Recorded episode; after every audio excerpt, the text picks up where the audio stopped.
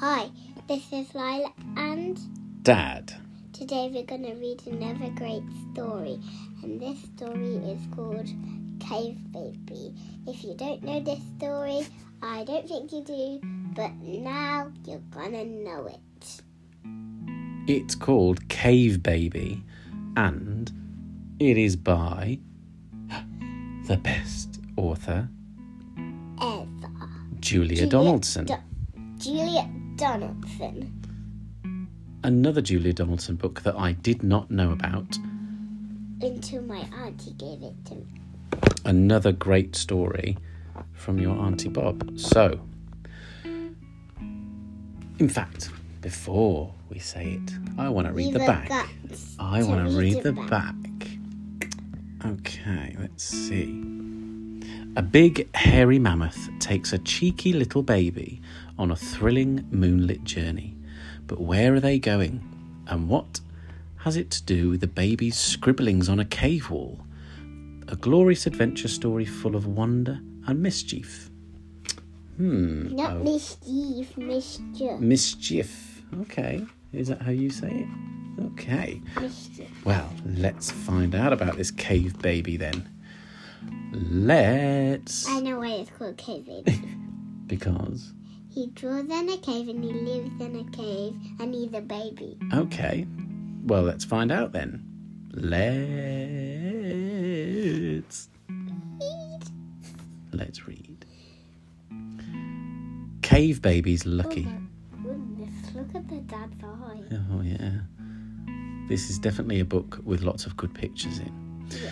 Cave Baby's lucky. He lives inside a cave with his mum, who's good at painting, and his dad, who is very brave, and a saber-toothed tiger, a hyena and a hare, and a grey woolly mammoth, and a big brown bear.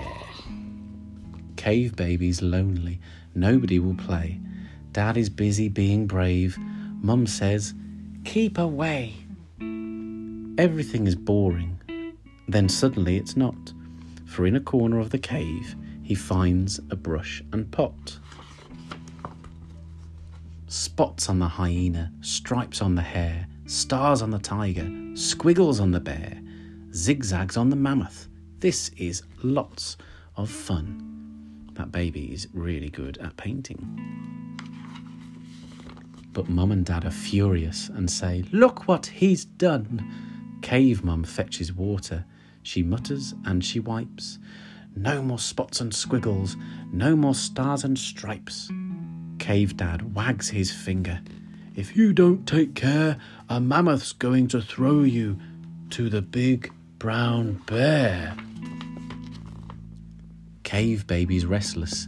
He's feeling wide awake. A long grey trunk comes sneaking in, all wiggly like a snake. "Where are you taking me? Where? Tell me where. Are you going to throw me to the... big brown bear? Big brown bear, we hope not." Stripes in the forest, a tiger's lurking there.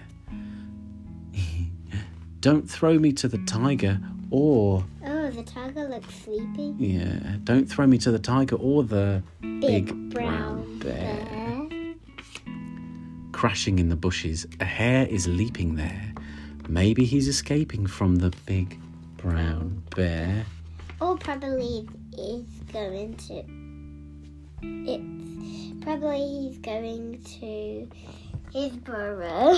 His burrow? To thought, sleep. I thought you were going to say his brother. His burrow. That's a very, very good idea. Or a warren. A warren? Oh, you are clever about rabbits. A cackle in the bracken. A hyena's laughing there. Has he heard a joke about the big brown bear? A cave in the hillside. I wonder who lives there. I hope it's not... Don't let it be the... the big brown bear. It's not going to be, even if the top looks like a bear. The cave is bright with moonlight, and the walls are plain and bare. Snoring in the shadows. Someone's sleeping there. Cave Baby's worried. He does not understand. Until the woolly mammoth pops a paintbrush in his hand. And these are things he's drawing again. A five-legged tiger, a long curly hair, horns on a hyena, a beard on a bear, a moustache on a mammoth. This is lots of fun. The baby gets to paint again. Then the mammoth wakes his family and says, "Look what he's done." Oh no, are they going to be angry with him too? No.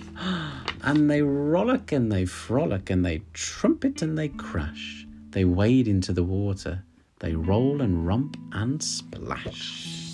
I think they love the painting. They shake the baby by the hand, then lift their trunks and wave, as the mammoth picks him up again and takes him to his, his cave. Cave Baby's happy. He's fast asleep in bed.